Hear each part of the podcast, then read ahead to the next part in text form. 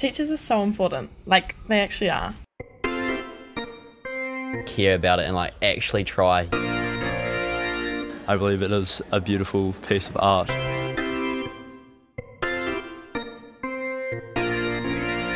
Welcome along to See Me After Class for 2020. This is a podcast that emanates from a beautiful school in the Southern Alps of New Zealand. Now, let's meet the team. And here is Kathy, a parent who aspires to make connections in a community to build a successful future. This is Chris, who aspires to be an agitator who tests the boundaries just to see how the system reacts. And this is Anna, a silent observer who's a go between between the students and the teachers in a classroom. This is Renee, who aspires to forge a progressive and creative path. And together, we are See Me After Class.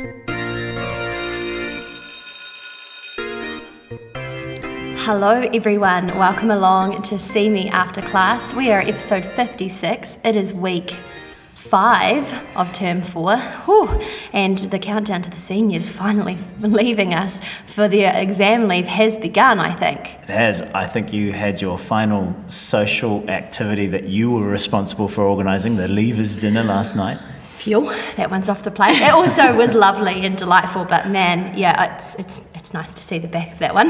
Yeah, yeah, they're big. They're a big deal, and they're quite a lot to organise as part of a school day. So congratulations to you. Thank you very much. Nice work. And we're all four here. How is week five of term four feeling to you, Anna? It's interesting, isn't it? Kath and I were just talking about it before we arrived and talking about the fact it's only Wednesday, but I feel already I've done about three weeks within one half of a week. So it's kind of busy. What about your week, Kathy? Mm, yes, full is the word I used. It's getting to that point, and you always think that you might change it, but at this point in the year, every week feels full.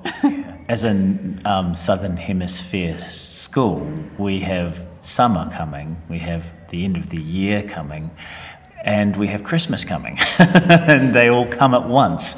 and I, I do often point that out to my North Northern Hemisphere friends that it's not just the, the, the stress of any one of those, it's the stress of all those things together, mm-hmm. which is very hard for them to understand why I'm. Especially because they're quite different types of things. Um, you know, a summer holiday and a Christmas celebration aren't usually the same things you have to be concentrating on at the same time and coordinating in relation to each other. Certainly not for Northern Hemispherians. No, and then for teachers, you add the end of the school year and all that comes with that the wrap up of final grades and things like that. Reports ru- reports are due for our junior teachers, and Exams. exams are here, and students begin to stress. So it is it is pretty it's a pretty enormous few weeks this next passage of time. and and the weather's great. And actually, all you want to do is just you Go know outside. go outside or swim in the lake, but not quite yet. So we're we're on the topic of courage, and something we thought we might talk about is sort of stepping back into our official podcast roles as teachers and parents and. Um, support teachers and just talk about perhaps moments that take courage in the in, in the execution of our role in a school. So we're each going to share an experience that we've had, perhaps, or speculate about experiences that take courage in our everyday school lives. Does anyone want to start? I'll start. The parent will start. I think about the how just showing up takes courage sometimes, and that's true in lots of scenarios in life. But in a school setting for a parent, it is such a microcosm and a subculture. This this place that we are in. I remember before my kids were at this school, I was terrified of the place. I had very little connection with it. I've grown through my community role. I have grown, uh, kind of nibbled around the edges and made connections not as a parent, but then when your kids are actually here, it's it's different again. And I've found that I've had to advocate for my kids sometimes on particular issues, particularly if your child doesn't advocate for themselves in a big system like this. It's a, it's a reasonably large high school that we are in. And information is not as readily, your hand is held a little more through primary school, mm-hmm. and then you get to high school, and all of a sudden it's like, oh, why aren't they talking to me every all the time about my darling little angel and the wonderful things they're doing. And even the absence of that sometimes can make you think, oh, what are they doing wrong? And there's nothing wrong. it's just a different system. So the lack of information, and we've touched on this before in the podcast, just how much information parents feel they need, how much teachers feel they need, um, navigating that. So, in terms of courage, and I don't find it so difficult myself now, but I certainly can understand how for some it is hard to, to reach out, to make those connections. High school may not have been a great experience for parents themselves, and that, that all those anxieties can come back. Um, I think there's also a fear of perception, and if you're seen as the he- helicopter parent or a meddling parent, either by your child or by the school, because there's a bit of reputation, you know, you, you want to have a, I don't know, I don't want I'm looking at, at Chris and Renee and thinking, gosh, I'd, I would hate for you to to think of me in some of those boxes we put people in sometimes, or we can't. I've never had a helicopter that I've felt has come too close. from I'm- me or I'm- from anyone? From anyone. I'm, That's good. I'm all for helicopters. I would I would like parents in the classroom, and you've come to my class. Not we Mm. your students are present, or your children are present, but at the same time that was awesome, and I Mm. saw you as partially being there as a parent, and Mm-hmm. I think that's great. Mm. So from my point of view, I feel like the door's de- very open, but I understand that parents do feel scared. I, I, thought, could I ask to go back and ask you to characterize what scared you about the school before you knew it? You know how you said before you kind of had a had children here and uh, your own role here. What was scary about the school? It was just the unknown. It's a, it's a system. It's you know a total of well these days about what fifteen hundred people altogether of um, a subset that you just don't know. You don't know the rules. You don't know where things are. You know, literally going and you know I know kids sometimes will come before they start here and scope out where the classrooms are. You know, in the evening or on the weekend so that they know what they're doing on day one.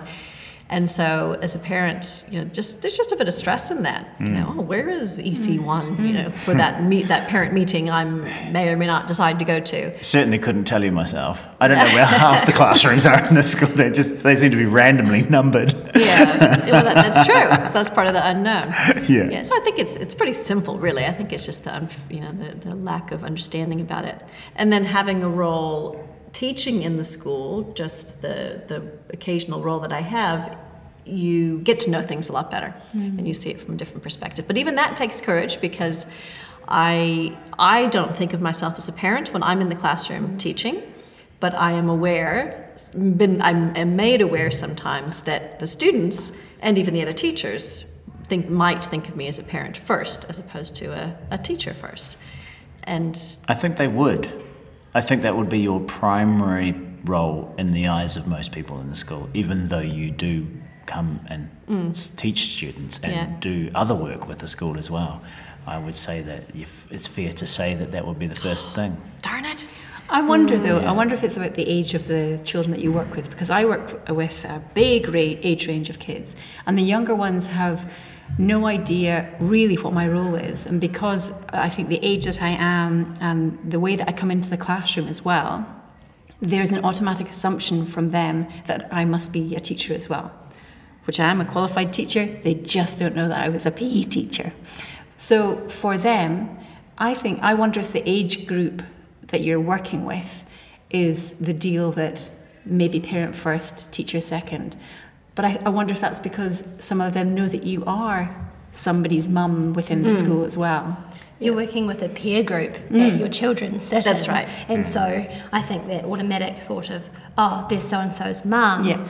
Is, is quite a natural connection for not just the students to make, but also those people who do teach your children as mm. well. Mm. I'm interested, because I'm not a parent, these things always interest me, so forgive my kind of harping on about it. But I'm interested in why it's a problem that you're seen as a mum first, why that would be disappointing to you.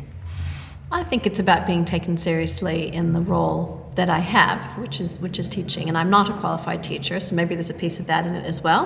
Right. Um, but I have for my fourth year of coming in once a week, so I am here regularly, and I feel like I've I've uh, learned a lot and assumed a particular. Um, that I'm actually doing it okay, or else someone would have kicked me out. And so I guess it's about being taken seriously in that role. Right. Um, I take you seriously in that role, but I also take you serious, seriously as a parent, which is also a really f- important role, if that makes sense. Like, and there uh, are other parents who teach at the school who have Yeah. you know kids in the same. So I'm not alone Yeah. in that. But Yeah. it's just one of those. Maybe it's one of those multiple hat things. Going back to the personality. The personality, your multiple identity. personalities. Multiple identities. Identity thing. Yeah. yeah. So awesome. anyway, So everybody's now looking at me. Anna's. um, c- courage, being brave. I experience this, I think, uh, I have regularly. And I wonder if it's about putting yourself out of your comfort zone. And I feel as if I regularly put myself out of my comfort zone, take a breath, and then take the step anyway um, into the wild unknown. So whether it's coming to a new country, coming into a school um, where um, I don't know the system. We've literally been in the country for three months, and very similar to you, Kathy, coming into an environment where I know the school is one of the biggest employers within Wanaka. That the majority of the kids that we see around town are the kids that either have been at Wanaka Primary School or one of the other primary schools, and then are at um, Mac. Um, to come in here as well, there is it's a massive amount of fear, um, and that's me as an adult um, regularly putting myself uh, out of my comfort zone. The same as you, Kathy, wanting to validate who I am and why I'm here, I think has been really important. Um, wanting to get into classrooms and make an impact, make a difference to the kids' lives as well. It's interesting because I have always said to the kids, and I've always introduced myself as Anna, not as Mrs. Brown. I still get used to trying to call myself that, even though I've been married for 16 whole years, because I think of my mother in law when I think of Mrs. Brown. Having said that, I chose to call myself Anna and to be introduced as Anna. So some of the kids, I think, don't take me seriously because of that. Again, that was my choice, and I've and I've continued to go on with that as well. However, with that, I found with some of the kids that I've worked with, they think it's a bit more of a casual relationship that I have with them, and for some of them, that's essential, and that's a really vital role that I think I play within their classroom experience. For one or two of them, I think they really enjoyed testing the boundaries, and unfortunately, it's boys, and usually it's year year nine and ten that I find that the experience happens. Um, with one uh, boy that I uh, experienced this with, and feeling that feeling of courage or being able to find my own voice, was a boy in a class decided that during a science class he would try and poke me in the back. And initially I just was thinking, that's peculiar, somebody must have just brushed past me. How could that have been if somebody was stationary at their desk? And then it happened a second time, and really quite viciously. So in my so uh, again, I am a reader writer for a child who has dyslexia. I'm an essential part of their school day, otherwise they can't do their work. And at that point, probably something I wouldn't like to say snapped because I felt as if I was in control of the situation. I turned around and said, "Don't do that to me," in a voice as loud as that, probably louder. Um, because of my accent, I think it comes out in my ears. It comes out twice as loud. And the boy, he was embarrassed. I didn't want to make him feel embarrassed, but I wanted him to make it clear that it's not all right to treat anybody like that, whether I'm a teacher, whether I'm a TA, whether I'm a pupil in the class, that is not acceptable. And I think, unfortunately, I see this sort of behaviour with boys regularly at that sort of um, age of thinking that they can push the boundary with women um, and push the boundary with me. So I'm making it very clear that that is not the way to behave with me ever. Now, to follow up with that, I spoke to the boy at the end of the class. I was saying, "Hey, that was an interesting way to treat me. What's going on?" And again, he was he was embarrassed. He said, "I'm, I'm really sorry, Anna."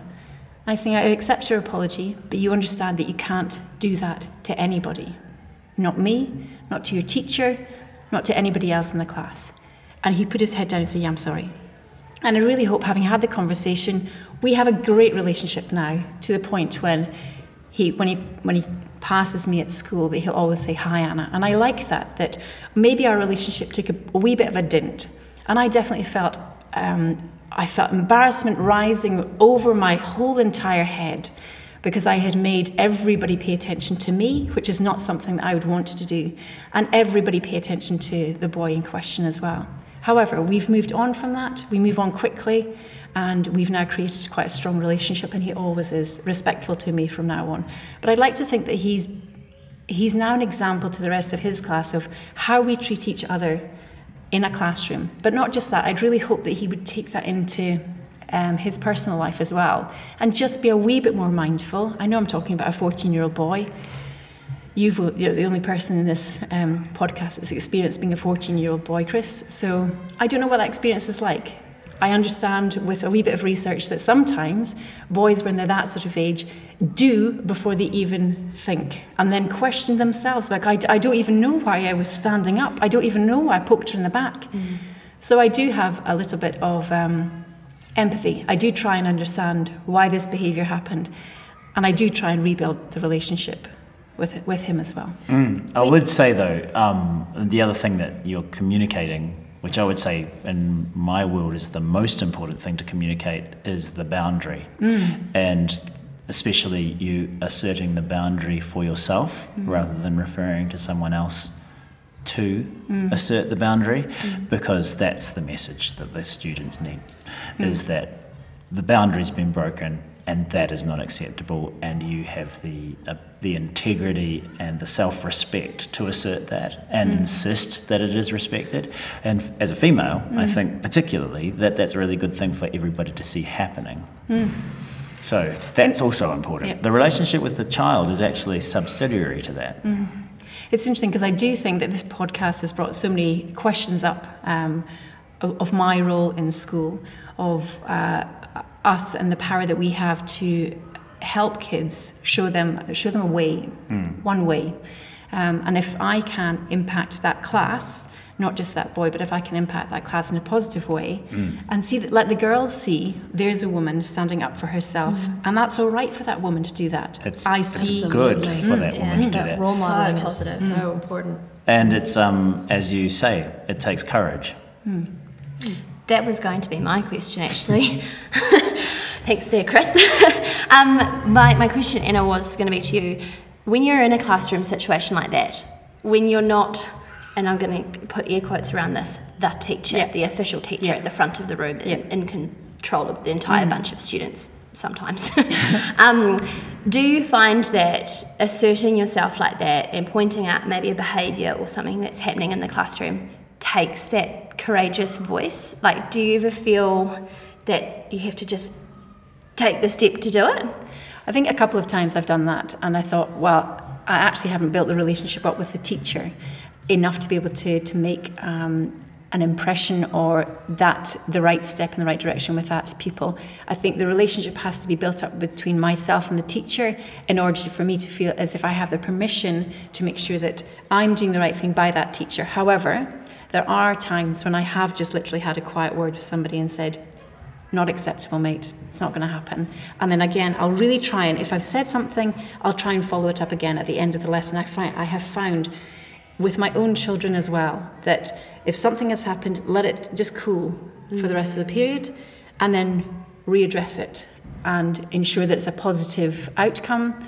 At least I go away thinking, right, I feel as if I've made the right choice then, and I also feel as if I've given the child the opportunity to come back and give me some feedback if necessary, and then move on from it quickly. And there goes. kathy's on her way Yeah, I know. yeah I, I, it, it takes courage to drive the school vans. That this- does. school, and that's just what I'm about to go off and do because we're luck, going on a field trip in my class. So Yeah. wish Good me luck. luck. have a great time Enjoy. Bye. Oh, bye. I was just going to say the process that Anna has just outlined with the giving the cooling off and then revisiting and trying to tie things more towards a restorative or positive bent is exactly the um, stance of a PB4L school. So Yep. nice role modelling there, Anna. and, and what's pb4l positive behaviour for learning.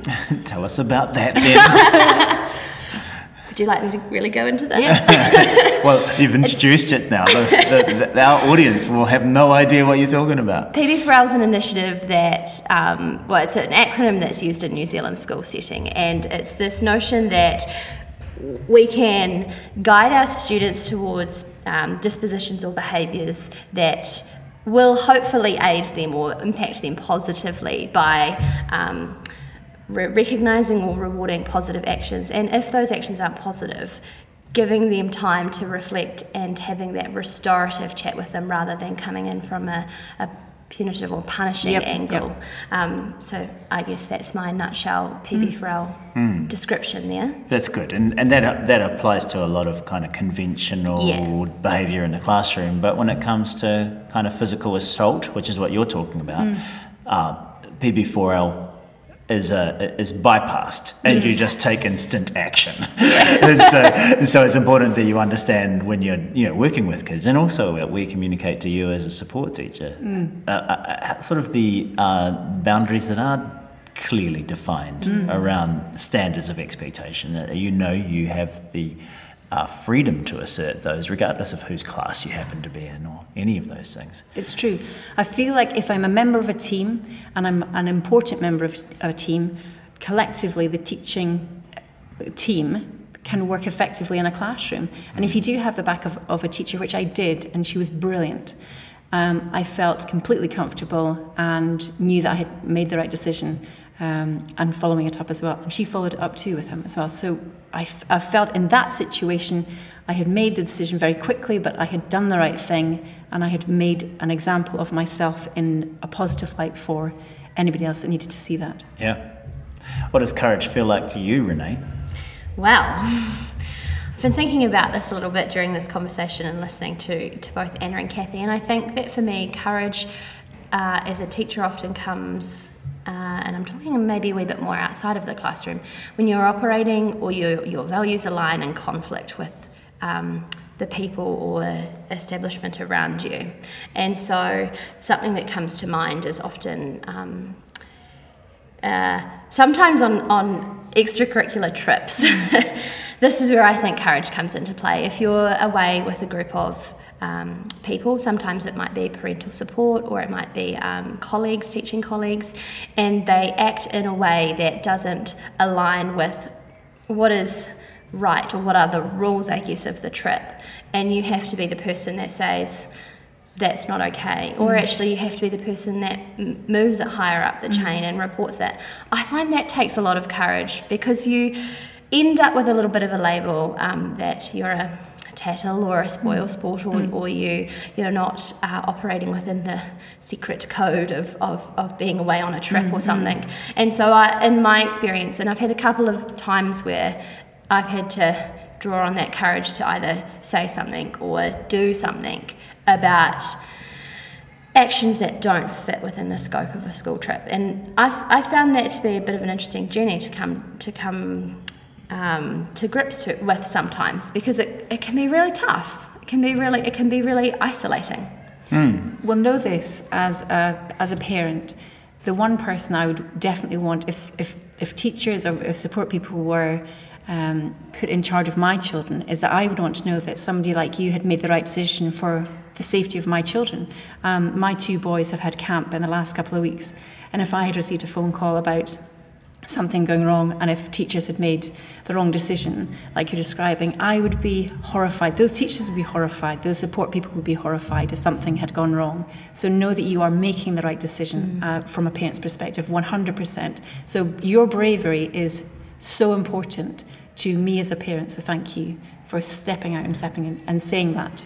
I think sometimes the courage, uh, it, there are often consequences for going against the social norms or the, the kind of routines of behaviour. And um, that's, I think, part of what courage is, is being willing to live with the consequences.